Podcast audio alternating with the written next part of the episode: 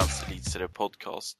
Novemberlunket är över och vi inleder årets sista månad där bland annat Channel One Cup spelas och JVM inleds. Och vi börjar i den änden.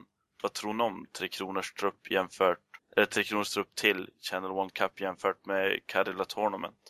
Jag tycker ändå det som eh, är mest intressant är ju den sammanställning som du gjorde tidigare Anders där eh, jämförde vilka spelare som var nya. Det är ju väldigt många nya namn framförallt på forwardsidan. Och det är väl i och för sig inte fel med tanke på hur uh, uselt det gick senast. Nej, definitivt inte. För att om det var något som var problemet så var det ju målskyttefrågan. Men jag undrar att om man kanske skulle gjort lite bättre förändringar på backsidan också. Nu ser det ut att vara en väldigt offensiv backlinje och om man ser på Sveriges spel i Karjala Tournament så var det ju det offensiva man behövde få till, i, eller visserligen då, men defensiven var ju också ett problem så jag vet inte riktigt, det, det är lite peppar peppar på, på truppen just nu. Det jag känner personligen kan vara ett av de största problemen, att man har bytt ut i princip alla rightare i laget. Om jag räknar rätt har vi två forwards som är rightare nu jämfört med, jag vet inte om vi hade förut, sex stycken tror jag i Cadilla Tournament och sånt där kan bli problem i typ i powerplay och sånt framförallt. Att du inte kan sätta in, kan sätta in så många rightare i uppställningen för att få lite variation. Vi har till exempel ingen back som är rightare nu. Det vet jag förvisso inte om vi hade i Karela Tournament heller, men det tycker jag är ett problem. Ja, det blir ju ett problem med tanke på att det ger mycket variation att kunna ha en rightare, speciellt som de är lite, eh, vad heter det, sällsynta. Med, tank, eh, med tanke på att left-skyttar är de vanligaste som finns runt om i hockeyvärlden. Något som jag tycker är väldigt intressant är ju målvaktsvalet framförallt där man har valt att ta in Anders Lindbäck som spelar i finska Ilves och Jonas Enroth i allsvenska Almtuna. Lindbäck för min del gjorde väldigt, eller från min sida tycker jag gjorde väldigt imponerande säsong med Nashville förra året och vad det var spott så skulle ju han bli första målvakt i Tampa Bay den här säsongen innan lockouten blir färdig. Så att jag tror på att det kommer bli väldigt intressant att se honom i Tre Kronor-tröjan. Det tycker jag känns som den sida som har stärkts mest jämfört med Karela Tournament. Holmqvist tycker inte jag är riktigt nog bra för att platsa och Veslau gjorde ingen vidare turnering. Så att det känns som att Enroth och Lindbäck är två fullvärdiga ersättare i alla fall till, till den duon. Så jag tror inte att det där Sverige kommer få störst problem. Men jag är lite orolig att man har bytt ut så pass många spelare att man inte får någon kontinuitet i laget. Men jag vet inte, förhoppningsvis har jag fel. Ja, nej, det, det som är intressant är ju att eh, Mårts eh, var väl ganska tydlig när han tog över att det skulle alltid vara bästa laget som spelade. Om jag inte minns helt fel. Och eh, jag vet inte, det, det är väl någonting som jag kan fundera lite på om, om det verkligen är så. Jag tycker fortfarande det känns som att de här turneringarna används precis lika mycket nu som då som eh, träningspass liksom, för att se vilka spelare kan faktiskt bli VM-spelare. Eh, det, jag tycker fortfarande inte det är bästa laget spelar. Och det, det blir väl kanske tydligast. Som sagt, forwardsidan imponerar inte. Men jag menar, nu byter man ut jättemånga spelare och eh, ja, det är väl ett tecken på att han bara vill prova nya saker, testa nya, nya spelare. Känns lite som det, och, men då kan man ju ändå fråga vad, vad blir det egentligen för kontinuitet och det, det blir det ju egentligen inte heller. För att skifta runt där så får du ingen sammanhållning direkt och du prövar bara nya saker hela tiden. Det kanske tar en evighet innan det klickar rätt. Man måste vara beaktsam när det kommer till den biten. Och framförallt på forwardsidan så skulle jag nog ifrågasätta i alla fall två spelare som man har tagit ut och det är Joel Lundqvist i Frölunda och så Viktor Stålberg numera i Atlante Mytishi. Jag vet inte riktigt. Joel Lundqvist har inte jag varit imponerad av, inte den här senaste månaden i alla fall. Numera tycker jag att han åker runt och gnäller på allting. Jag tycker att Stålberg är väl lite kluven till, men eh, Joel Lundqvist tycker jag känns som en väldigt viktig spelare som som har vid flertalet tillfällen representerat Tre Kronor i sådana här turneringar. Eh, och det känns som att av den lilla kärnan som nu faktiskt finns kvar i laget så är han kanske en av de viktigare kuggarna. Jag tror att det är viktigt att ha, om än en liten, att ha en kärna i laget. bland forwardsen är det jättemånga som är utbytta nu.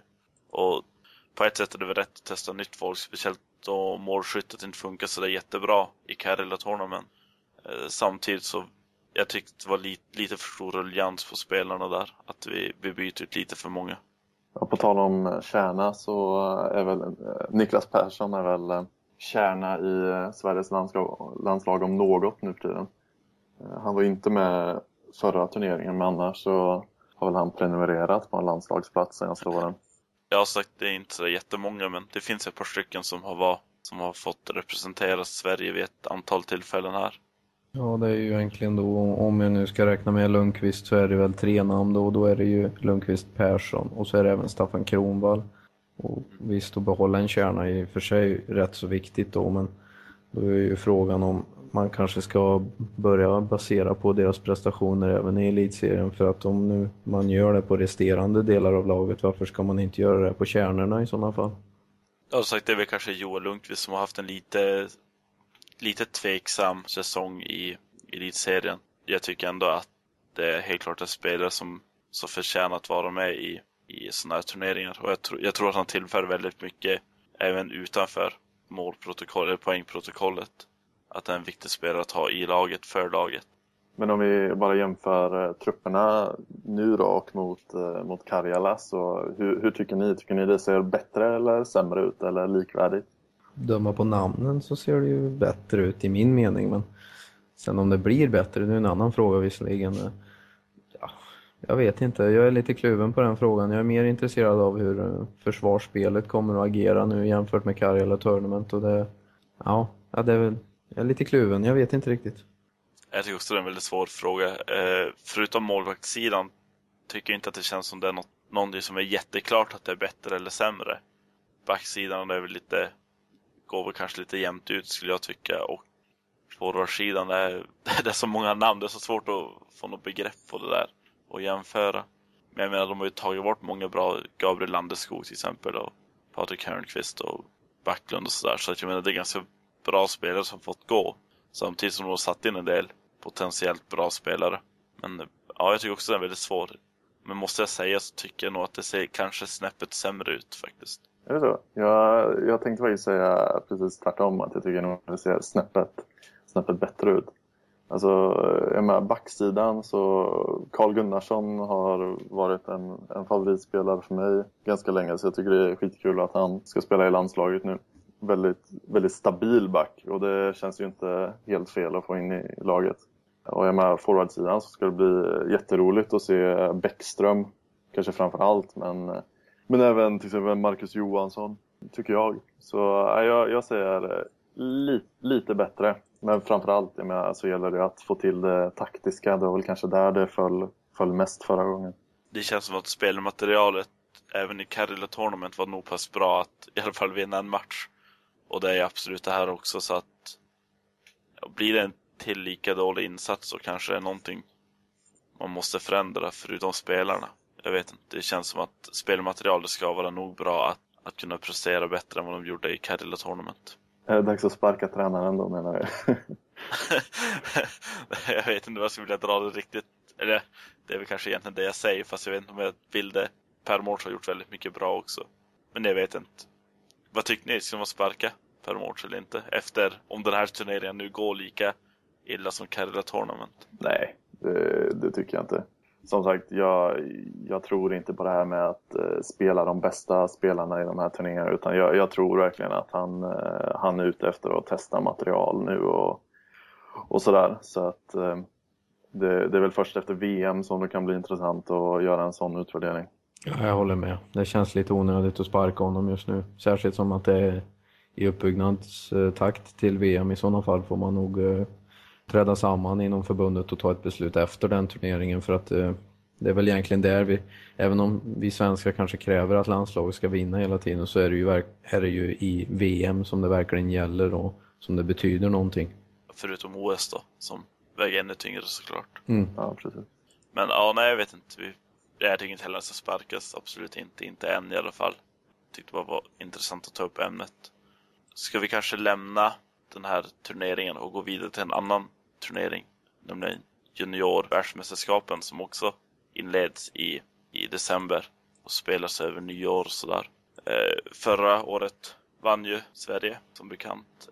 Tror ni att de kan försvara sitt guld? Nej, jag tror inte det. Det är väldigt svårt att försvara ett guld om man inte är Kanada då, eller Ryssland. Men eh, det var rätt unikt att Sverige ens kunde ta ett, ett JVM-guld senaste gången man gjorde det, även om man ska säga att det låg befogat i deras insats. Men eh, jag tror inte på att de försvarar det. samtidigt är det en svår fråga, men det är just min känsla för stunden. Ja, alltså det, jag håller med. Det, det går inte riktigt att säga. Visst, vi, vi har fått eh, något avbräck. Vi har fått tre tunga avbräck egentligen som jag ser det. Jag tänkte på Klefbom. Ja, Oskar Klefbom. Uh, och... Det är ja. Jonas Brodin och så är det ju Mika Zibanejad som det har blivit ett eh, något ja. eh, snöpligt avbräck på. Fast honom ska de i alla fall jobba på. Jag vet inte, det mm. kanske är kört egentligen men, men det vore ju, det vore mm. ju bra om, om man kunde få loss honom. Eh, vi, vi har ju goda minnen av hans eh, insatser. Om vi säger mm. så. Han gjorde en rätt okej final. Ja, jag, jag tycker han får godkänt. Framförallt, ja helt klart godkänt ja. skulle jag också säga. Så det känns ju som att det kanske är de tyngre tappen egentligen just i Banjad. Men sen är frågan om man kan kämpa sig tillbaka. Eller om man kan få med han i truppen eller inte. Men i vilket fall så känns också Brodin och Klefbom som två riktigt tunga tapp.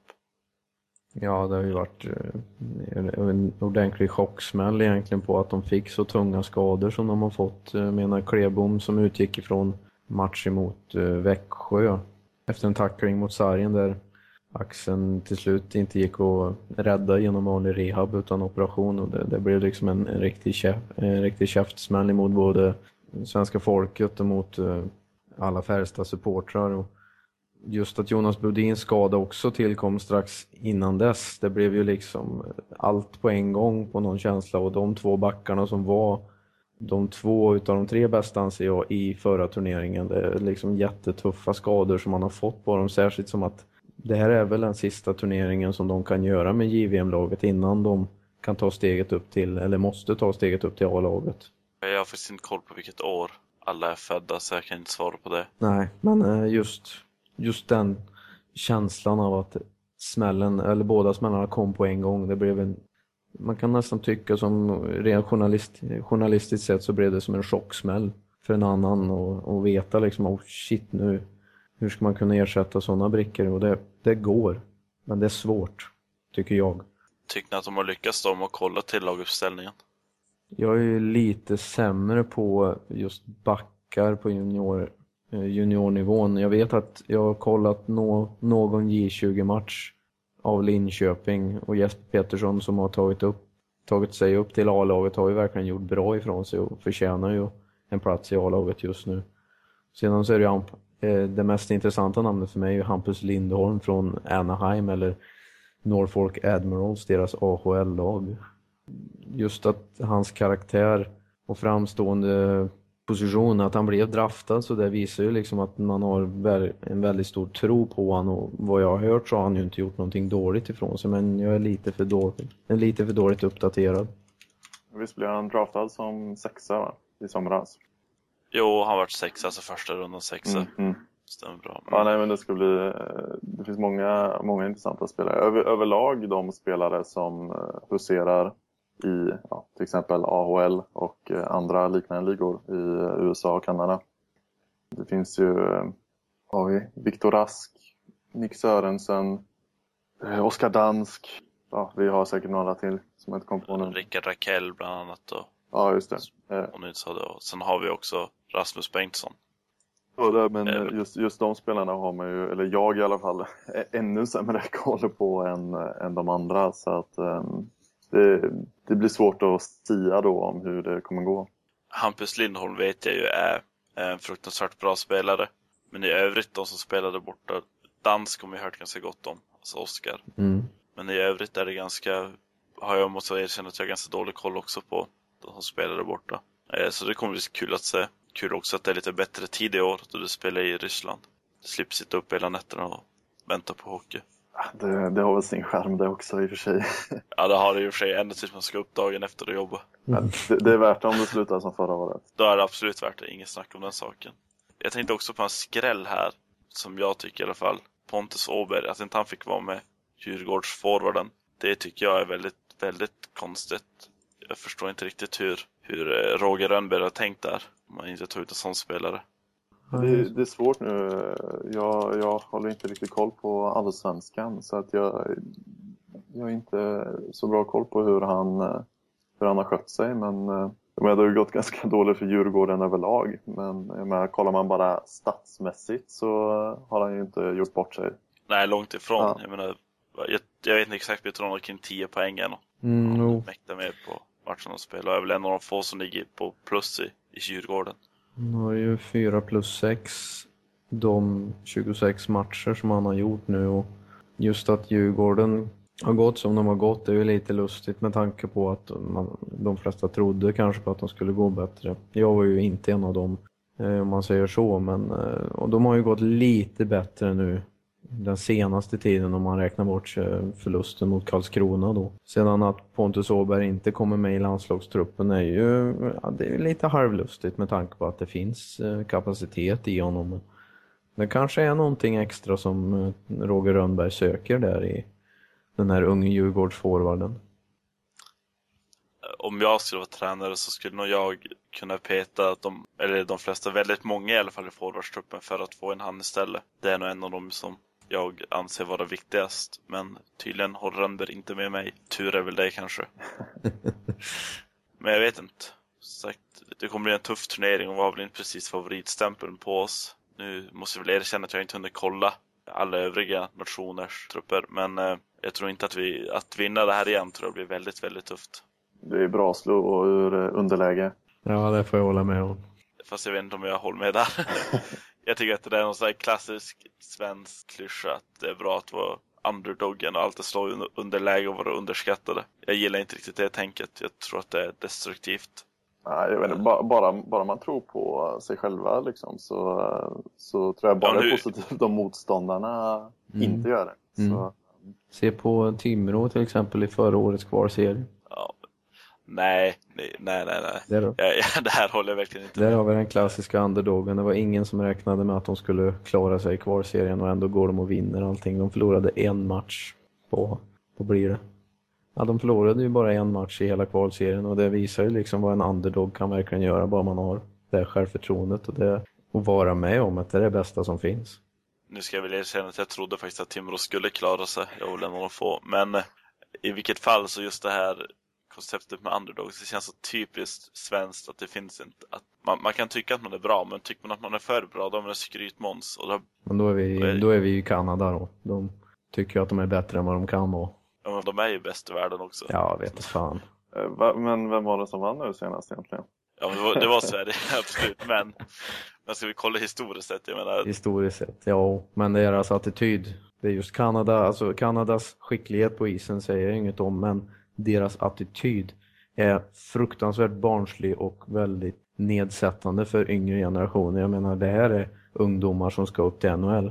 Vill man att man ska ha sin lillebror som ser upp till en när man står och skjuter puckar på en spelare som är helt oförberedd? Eller att man står och kastar skit på någon utanför isen och, och eh, skriker könsord och så vidare. Än mindre att man begär allting på ett silverfat och låter andra lag byta om i kalla iskalla baracker. Det är just det jag stör mig på Kanada. Det är då de själva anordnar nu då det blir Ryssland till exempel så kan de inte ha samma friheter. Nej, det skulle, de kanske skulle få prova på sina egna baracker där ute i Ryssland. Vad, vad blir det där nere i Ufa? 30-40 minus? Ja, jag har, ingen, jag har dålig koll på vädersituationen där faktiskt. men nej, men jag tycker fortfarande att Kanada är helt rätt som går ut med attityden att de är bäst och de är kaxiga och de, de, de vågar ta den rollen som ingen annan riktigt vågar ta. Jag tycker det är stort och jag tror det är bra. Jag tror det är bra för hockeyn, jag tror det är bra för nationen, jag tror det är bra för spelarna. Och sen finns det alltid, man kan ju alltid dra till en extrem gräns. Men det är väl mer på individnivå som det blir fel. Då har jag tänkt mer på den kollektiva helheten i det hela. Att gå in med attityden att vara bäst och om jag ska vinna, inget annat är bra nog. Det, det tror jag. För jag menar, de börjar komma upp i de här åldrarna, det är inga småbarn längre. Idrotten går inte ut på att, på att ha roligt längre, det går ut på att vinna, höll jag på att säga.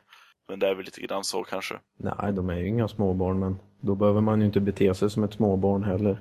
Nej, precis, men där, där kommer vi in på det här med individnivå igen. Det är ju dock därför jag undrar varför tränarna ens tillåter sådana här grejer i sådana fall. Man ska ju visa lite bättre till, till, tillhörighet, liksom att det är skitsamma egentligen vad... Att, det, det är liksom att vinna ska man göra på rinken off Och utanför rinken då kan ni skita i det där för det är då ni liksom är fria från det här ansvaret. Det är på rinken Alltså, som det gäller, tycker jag. Ja, man, måste, man måste ju absolut ha respekt för sina motståndare och medspelare. Och man, man, sånt där som du så nämnde tidigare ska absolut inte förekomma. Men, eh, men sagt, det är mer på individnivå hoppas jag, tror jag och vill jag att det ska vara det i alla fall. Om det var någonting som eh, jag tyckte Rönnberg visade att, eh, att han kunde få in i JVM-truppen förra året så var det ju just det här att visa jävlar anamma och visa att ja, men vi, vi ska vinna, så är det bara, det finns ingenting annat. Det visar de ju gång på gång. Så att jag, jag är inte orolig för att spelarna i truppen ska på något sätt känna att ja, ja, det gör ingenting om vi förlorar eller liknande. Det tror jag inte finns på kartan. Kanske var Nej, det, det tror inte jag heller. I och för sig. kanske var det som saknades hos uh, Per Mårts senaste gången, alltså när han var JVM-tränare, även om de var väldigt framgångsrika under honom också. Ja, jag vet inte. Jag, jag tycker att Roger Rönnberg gör ett förträffligt jobb i alla fall. Absolut. Så att, nej, det, det ska bli spännande att se det här, hur, hur bra de kan prestera. Jag vet inte, jag är inte så orolig. Vi kommer nog inte åka ut direkt, men en semifinal mot till exempel Kanada skulle kunna bli, skulle kunna bli tungt. Men vi kanske ska byta ämne så vi får med allting i det här avsnittet också som var tänkt. Och det är väl något som är väldigt aktuellt hände idag, måndag då vi spelade in det här. Det är att eh, Perra Jonsson fick sparken. Han var tippad att få sparken först, om jag inte minns fel. Rätta mig om jag har fel någon av er. Nej, men jag tror det stämmer. Nu vart det ju inte så i och för sig, men eh, att han fick sparken just nu tycker jag är lite det är konstigt efter att han har haft ett par starka insatser mot Skellefteå, HV och Färjestad. Men sen om det är fel eller rätt, jag vet inte, vad tycker ni? Ja, alltså problemet är troligtvis att det här har varit på gång en längre tid. Nu har man ju fått in Eldebrink istället. Så eh, det har ju säkert varit klart någon vecka att, eh, att han ska ta över. Och sen så även om det har kanske sett lite ljusare ut senaste matcherna så ja, det var redan på gång med Eldebrink så att då, då var det för sent att, att ändra det. Bollen var redan i rullning så att säga. Ja, alltså det var inget beslut som togs över, över en natt så att säga. Det, det tror jag inte. Men eh, jag vet inte, tyckte ni att det var rätt beslut att ersätta Perra? Jag vet inte, jag tycker det känns lite som kaka på kaka egentligen om man nu tycker att Perra gjorde ett dåligt jobb eller, eller så. Det, man måste ju kunna ta in en prognos innan man anställer någon anser jag då i sådana fall. Med tanke på att man visste vad man hade för material att gå på. Personligen tycker jag ju att det är Anders Gossi som har gjort det felaktiga arbetet. Han har inte tagit in rätt spelare för att hålla AIK på toppnivå helt enkelt. Det är min åsikt. Men ja, jag vet inte riktigt om, om det kan tyckas är rätt att sparka Perra. Liksom. Det är en svårbesvarad fråga. Det är också svårt. Jag håller med där om att Gosse kanske inte har riktigt fyllt laget med det spelarmaterial som krävs för att kunna gå till slutspel. Det skulle krävas något enligt mig extraordinärt ifall de ska kunna ta sig dit med truppen de har. Jag tror helt enkelt inte att det finns nog mycket kvalitet där. Det finns för många luckor.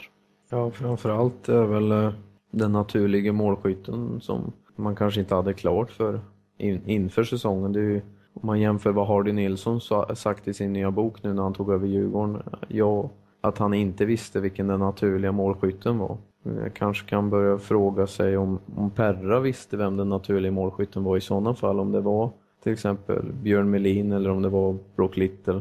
Då är det ändå spelare som inte har gjort det man ska helt enkelt. Och då har ju Jan-Mark Nylén fått kliva fram istället som är en väldigt bra spelare i, från J20. Eh, Kanske framförallt J20. Niklas Jensen också. Jag tänkte också Mm. just komma till Niklas Jensen som är väl den som har imponerat mest enligt mig. Eller hade i och för sig förväntat mig att han skulle vara väldigt bra också, men eh, kanske inte riktigt så här bra. Nej, nej, givetvis han har gjort jättebra ifrån sig och varit framstående. Men nu om man, om man ser på den om man inte liksom hade den naturliga målskytten även om Brock Little kanske ansåg som det. Men jag vet inte, jag, jag tyckte inte det när jag tittade på deras trupp inför säsongen. Att eh, Brook Little var den naturliga målskytten. Eller Björn Melin. Jag menar Björn Melin tyckte jag kändes som en liten chansvärvning. Att det här är en spelare som har åkt mellan klubbar väldigt ofta. Och, ja, han har inte, Björn Melin har inte varit på toppnivå sedan han spelade i HV senast 2005-2006. Att han kom tillbaka till elitserien nu var ju mer som en chansning tyckte jag och Gossi kanske kände det också även om han inte har erkänt det. Jag vet inte. Han gjorde väl också en bra säsong, vilket år var det? 2009-2010 tror jag, i HV igen. Mm. Men det, kände, det verkar vara en spelare som bara passar i, i HV och ingen annanstans. Ja, det är ju det också. Funkar de här spelarna? Och Gossi kanske kände att de skulle göra det men nu har de inte gjort det och då blir det ju den naturliga vägen att tränaren ofta blir den större måltavlan. Samtidigt så vet jag inte om det kan få någon om man ska sparka Gosse nu skulle kunna ge någon som helst effekt. Alltså hans misstag är redan, det har redan skett. Det går inte så mycket åt. Nej, just sparka honom tror jag inte skulle hjälpa på det viset. Men jag tror inte att sparka Perra hade varit nödvändigt heller utan man kanske skulle kunna behövt se över någon annan lösning om man kanske kunde plockat in det är en vanlig ursäkt, men om man kan plocka in någon spelare till då pratar jag inte om till exempel Huselius utan då pratar jag om någon som är lite, lite yngre, lite mycket kryare, har målsin och sen samtidigt har en erfarenhet som eh, bidrar till laget generellt. Ja. ja det är svårt att säga liksom men... Eh, Nej, jag vet inte riktigt vad man måste kunna göra för att lyfta AIK ur det här träsket. Jag vet inte om Eldebrink är rätt människa att göra det heller. Jag, han har ju varit i schweiziska ligan nu och för klåten. Jag har ingen egentligen koll på hur det har gått för honom där borta. Han har varit där i alla fall sex eller sju säsonger tror jag. Så att eh, de har väl varit någorlunda nöjda med honom åtminstone. Mm. Men sen vet man inte heller riktigt hur det brukar, alltså hur, hur det ser ut med sparka tränare i, i schweiziska ligan. Om det är samma som svenska, där jag tycker att det kanske sparkas lite för, för friskt. Jag vet Schweiz. Men något... Jag vet inte, jag tror inte de är direkt rädda för att göra det om man säger så. Det tog ju inte lång tid innan Kenta Johansson fick lämna sin klubb när han var tränare nere i schweiziska ligan. Så... Nej, uppenbarligen har gjort något rätt om han fick stanna så länge som han fick. Mm. Så vi får väl se vad han kan göra med AIK. Som förmodligen kommer att ha en tung tid framöver som är, jag vet inte, är det åtta skador de har? Sex? Åtta? Jag vet inte. Halva laget mer eller mindre. Och sen att då ligga i den där positionen som de ligger i och ha så många skadade, det, ja, det, är, det kommer bli en utmaning. Ja, det är definitivt tufft och jag tror den jobbigaste skadan framförallt är ju på deras lagkapten, Dick Ternström, som liksom ska vara den här ledarprofilen och utan honom så tror jag att det blir liksom ett, ett avbräck för spelarna att kunna resa sig upp. För jag menar, han var väldigt, han är och var väldigt framstående förra säsongen och trots sin ålder så har han en kapacitet som övergränsar de flesta 30-åringar till exempel. Jag menar, det, det, är en jättebra spelare som man har behov av. De har ju många viktiga spelare skadade. Jag menar Josh McNevin är bra, Dick Ternström, sen Patrik Blomdahl och. Det, det är ju det är tunga tapp de har. Mm. Och, och, för ett lag då som, som ligger i positionen de gör och kanske inte riktigt har den bredden som krävs för att ha så många skador så, så det, det är klart det kan slå ganska tungt. Ja, definitivt. Att, eh, att man ligger där man gör är ju inte bidragande till deras utveckling om man säger så. Utan man, man kanske hade räknat på att ligga mellan sjätte och åttonde plats vid det här laget. Och, eftersom det inte stämde överens med kanske det Gossi hade planerat och även Perrar och så blev det det här beslutet som togs. Fast det, det är ju bara en hypotes. Ja, vi får väl se vilka, vilka effekter det här kan komma att få. Det gick ju ganska bra för eh, till exempel Växjö de bytte tränare. Som känns som ett helt nytt lag just nu. Ja, det är väldigt intressant just för att eh, vad, jag, vad jag har förstått så i allmänhet så brukar man inte se några slående resultat av tränarbyten. Men med just, just Växjö som, eh, som låg eh, ganska illa till i tabellen. Om man bara kollar på tabellen sen eh, Samalam tog över så ligger de på en femte plats. Och det är med en match mindre spelad också än, än lagen ovanför. Så att de, de har ju gått riktigt bra nu under Hallands eh, styre. Ja, de har ju fortfarande en liten bit upp till Frölundas slutspel. Men eh, det känns ju som det laget som på riktigt kan vara där och utmana. Kanske, kanske Timrå, men jag tror inte att eh, AIK till exempel, som jag sa tidigare, kan klättra upp dit. Det, det är just Växjö som de andra tre bottenlagen tror jag är sitt fast där nu. Ja, alltså om de fortsätter som det är just nu. Som sagt, Växjö tog 10 poäng på 14 matcher under Janne Karlsson och nu har de tagit 26 poäng på 15 matcher under samma lam. Och med, man, man måste ju få till den förändringen i till exempel AIK, till exempel Rögle för att eh, ha en chans att, att klättra.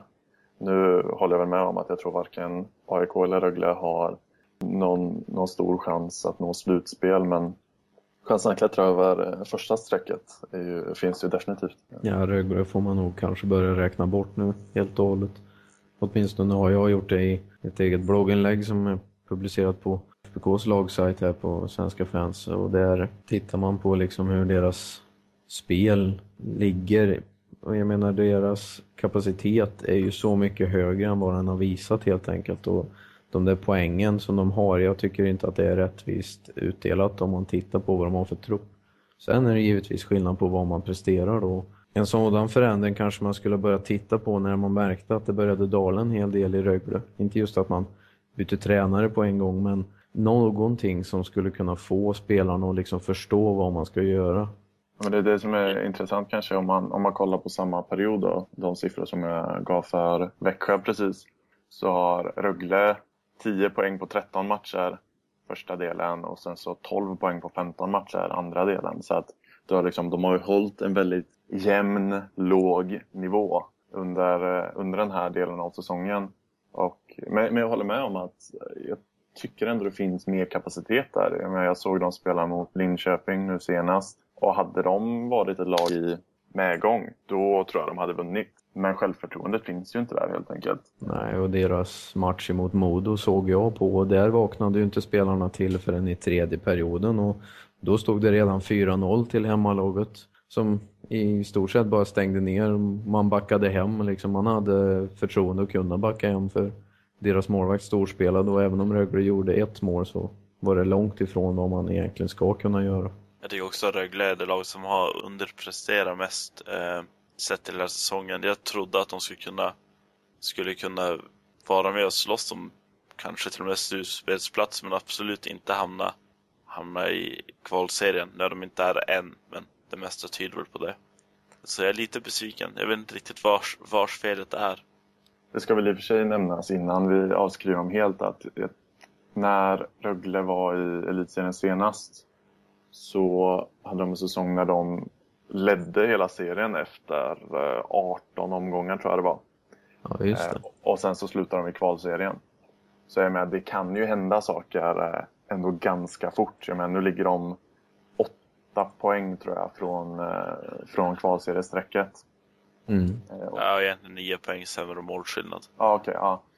Men, men jag menar, det, det är hockey som bekant och det, det kan hända mycket. Ja, nio poäng är liksom tre vunna matcher.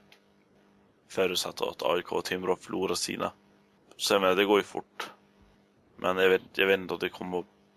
Jag är tveksam. Jag, jag hoppas väl nästan lite grann på något sätt.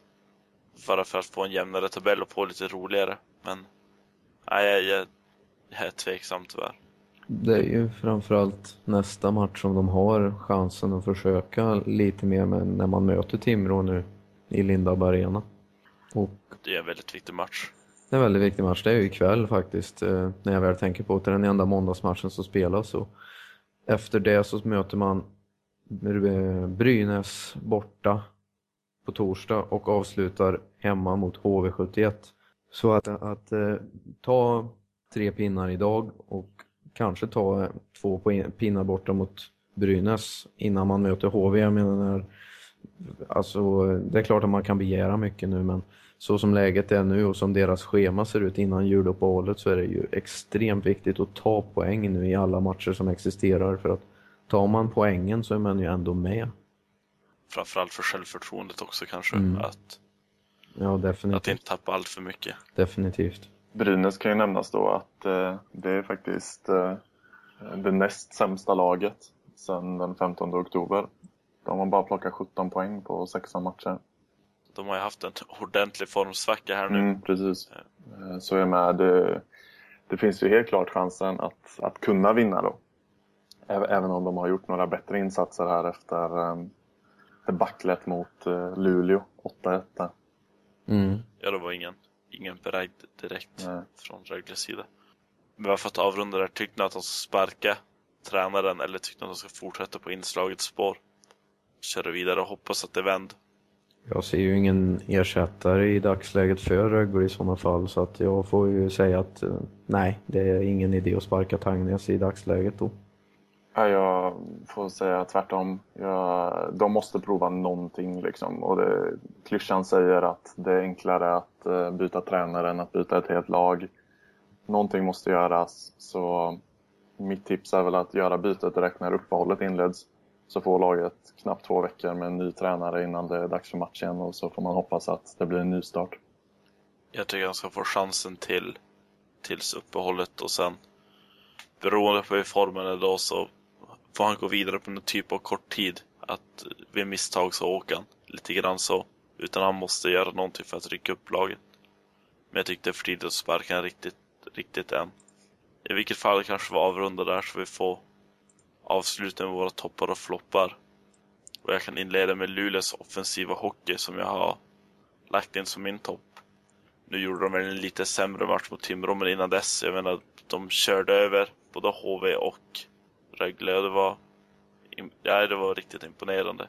Speciellt av Luleå som var så hårt kritiserade för, för att spela så tråkig hockey, så det var kul att se. Och med flopp var väl egentligen en liten bristvara här, men jag fick ta Mats Tryggs självmål i matchen mot Växjö. Nej, det, det tar det för sig själv. Ett sånt där självmål ska inte, ska inte få ske. Ja, jag fortsätter på min topp och där får jag nämna Erik Granqvist och Alexander Salak som sägs uppmärksammas av KHL och jag tycker det är ett klart bevis på att deras samarbete visar en framgång som Eh, gjort gör det intressant för andra ligor att vilja ta del av det och jag tycker att det skulle vara jättetråkigt om de båda lämnar Färjestad men det är helt klart en, ett steg framåt i målvaktsyrket. Min flopp är väl att eh, AIK har gått ut och avskedat Per Jonsson. Jag är ju inte direkt någon fan av att sparka tränare även om man kan se på det så. Men AIK hade faktiskt lite bättre form nu. Man vann borta mot Skellefteå och man eh, förlorade så snöpligt hemma mot eh, HV71 så när på en sekund. Eh, och sedan i straffar. Jag tyckte att, tycker att det, det kan nog kosta AIK mer än vad det kan ge i sådana fall. Ja, och min topp blir Växjö som just nu är ett av seriens absolut formstarkaste lag. De senaste fem matcherna som har fyra segrar och då så är det värt att tillägga att de bland annat har mött Skellefteå, Färjestad och HV71. Eh, min flopp blir eh, Frölunda. Det är på nytt snack om ekonomiska problem och någonting är inte rätt i ledningen för den klubben. Yes, och då tackar vi för oss och så hörs vi igen på nästa helg. Tack och adjö. Hej då. Hej då.